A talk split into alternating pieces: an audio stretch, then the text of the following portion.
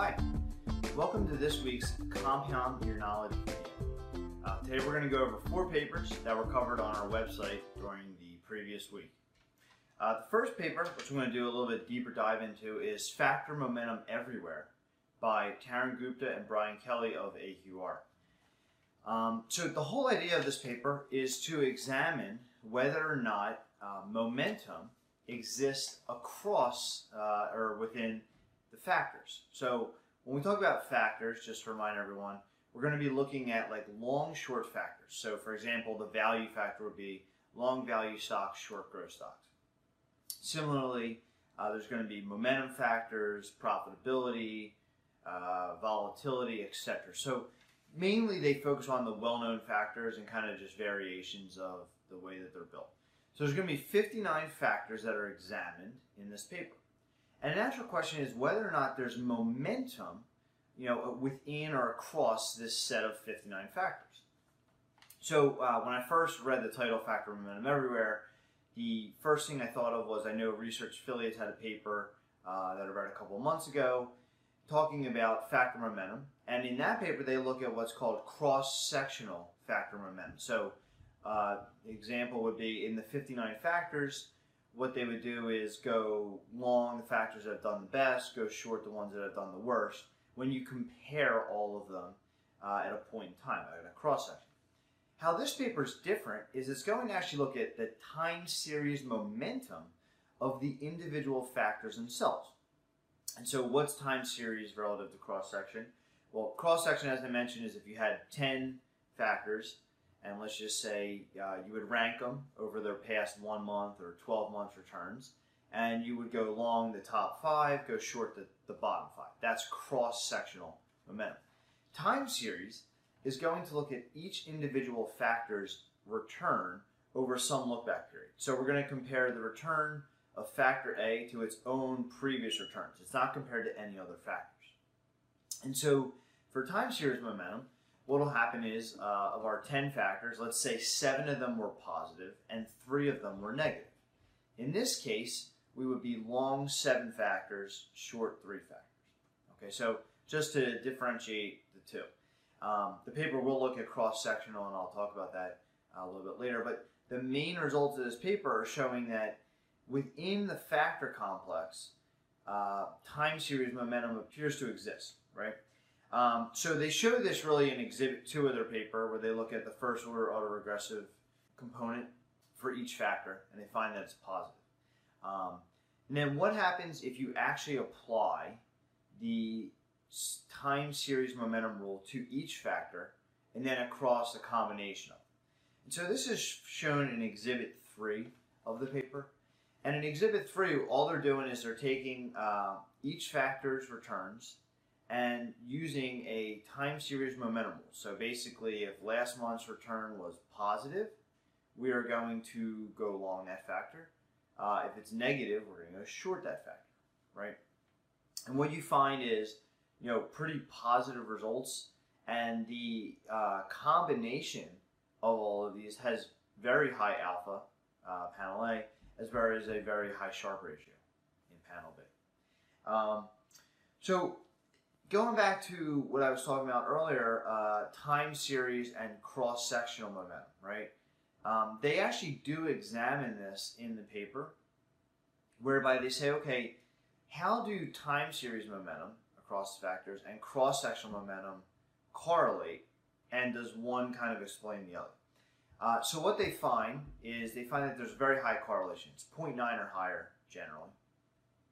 And then secondarily, what they examine in Exhibit 8 of this paper is how does time series momentum relate to other momentum results, right? Such as like 212, the UMD momentum, industry momentum, as well as the cross-sectional momentum factor that I mentioned. So basically going long, short, the momentum factors that have done the best relative to each other. What you find, interestingly enough, is that the time series momentum factor results, based on varying look back, still survives kind of standard momentum as well as industry momentum.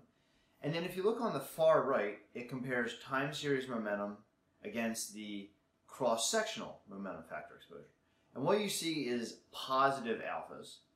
Whereas when we go to panel B, right, the cross-sectional momentum exposure, we see that sometimes, especially for like 212, the cross-sectional momentum is pretty much explained, or the alpha goes away, by the just standard UMD stock momentum strategy. And then when we go to the far right, we see that there's negative alphas when we regress the cross-sectional momentum factor on the time series momentum factor. And what that kind of explains is that although these two are related, it appears basically that the time series momentum factor is more powerful than the cross-sectional momentum factor. So this paper is very interesting. A few other neat results from the paper, at least from my perspective. First was when they built like ex-post tangency portfolios, and this is in Exhibit 12 of the paper, looking at like value, momentum, and then this time series factor momentum. You actually do see positive loadings on both value, momentum, and the time series factor momentum portfolio, kind of indicating these could probably all be used in combination with each other. And then the second one, which I think is very interesting, is this time series momentum factor has a different relationship than standard price momentum, right? And what do I mean by that? Well, so standard price momentum at the short term, like 1 month, as well as long term, like 3 to 5 years, shows reversal patterns, right? Whereby previous losers do well, previous winners do poorly. And then intermediate momentum has continuation.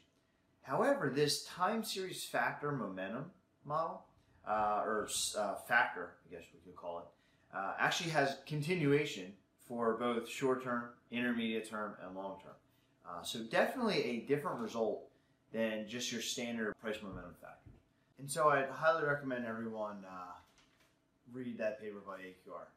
So let's move on to the second article, The Re-Death of Value or Deja Vu All Over by Larry Swedroe. And Larry starts off this article by highlighting an interesting anecdote that I was actually unfamiliar with. And it was in 1979 by Business Week, kind of talking about how equities had underperformed over that previous 10, 12-year period. And the whole, there was a quote in the article saying, you know, only the elderly, basically, who are unable to adapt are sticking with equities. Of course, equities went on to go on to a long, epic run. So the idea of this article, the main idea is, you know, value investing recently, past, let's say, 10 years-ish, has underperformed, right? And so Larry goes on and talks about a lot of things about value factor and its recent performance. So I highly recommend everyone read this article, but I'll talk about three of the topics that he discusses. So first is, you know, this kind of has happened before. So he looked at the 1994 to 1999 period, a 6-year period, right, where the S&P returned in aggregate total 256%, whereas large value returned, you know, 148%. And, you know, that was the infamous Warren Buffett's losing his magic touch. In the subsequent years, 2000 and 2007, you know, the S&P returned 14% and large value returned 73%, right? So first off, you know, this has happened before. Factor premiums are time varying. That's been shown in multiple articles. So, you know, investors can either decide, you know, how much they want to expose themselves to this factor in their portfolio. The second one, though, is talking about overcrowding. And he talks about a quote from The Characteristic of Mutual Funds, Where Are the Value Funds? And this was a neat paper. We've covered it on our post, our blog as well, kind of showing that in general, actually, most mutual funds don't really have allocations towards the value factor. Which is just an interesting artifact when you look at the data, is that very few people or funds are actually allocating towards said factor that they claim to be trying to achieve, right?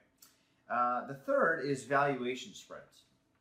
And so a question could be, you know, well, maybe a lot of people love value investing. And, you know, now that we know about it after the Fama French article, and there's been, you know, 20, 30 years of articles following up on that, or 25 years of articles following up on value.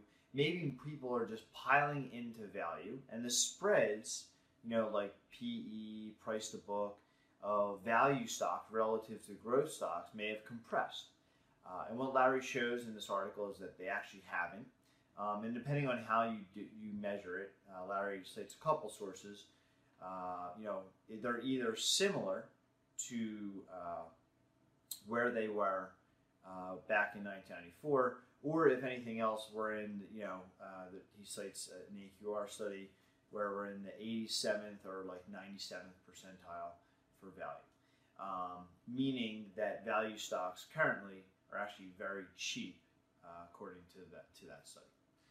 Some other things that Larry mentions in this paper, an article, and I do recommend everyone read it. One is looking at like stocks with negative cash flows.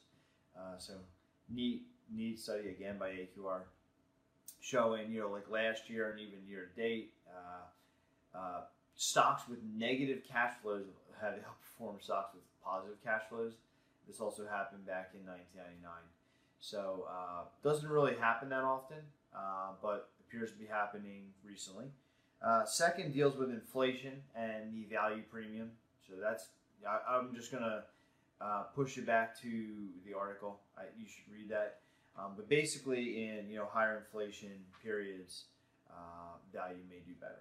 And second, third, the last point that Larry talks about, in addition to the other ones, is talking about just valuations, valuations on stock market. So this is a nice article by Larry that highlights a lot of things about the recent performance of value. And, you know, as always, investors can decide how much of an allocation they want to make to that. There's going to be tracking error for value investing relative to just a standard market portfolio. So if you don't want a lot of tracking error, you have less exposure. So let's move on to the third paper we're going to talk about, Equity Compensation Planning in a TCJA World. This is a guest post by Robinson Crawford. And this is a neat article just discussing, and I think this is a good article for anyone who happens to be employed by an employer who's giving you some sort of equity compensation or ownership in the firm. And an overview is just kind of going through what all the different stock grants and options are. So there's definitions in there, and then some overall advice. So I'd recommend you read this article if you are in the, I guess, fortunate instance where your employer is giving you equity compensation. So that's all we have for this week. Thanks for tuning in, and see you next week. The views expressed in this recording are the personal views of the participants as of the date indicated, and do not necessarily reflect the views of Alpha Architect itself.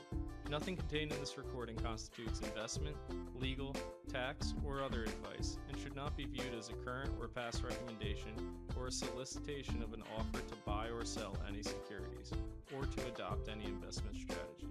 The information in this recording is based on current market conditions, which will fluctuate and may be superseded by subsequent market events or for other reasons. Alpha Architect does not resume any duty to update forward-looking statements. The information in this recording has been developed internally and/or obtained from sources believed to be reliable. However, no representation or warranty, express or implied, is made or given by or on behalf of Alpha Architect as to the accuracy and completeness or fairness of the information contained in this recording. Any liability as a result of this recording, including direct, indirect, special, or consequential loss or damage, is expressly disclaimed. Copyright 2018, Alpha Architect LLC, all rights reserved.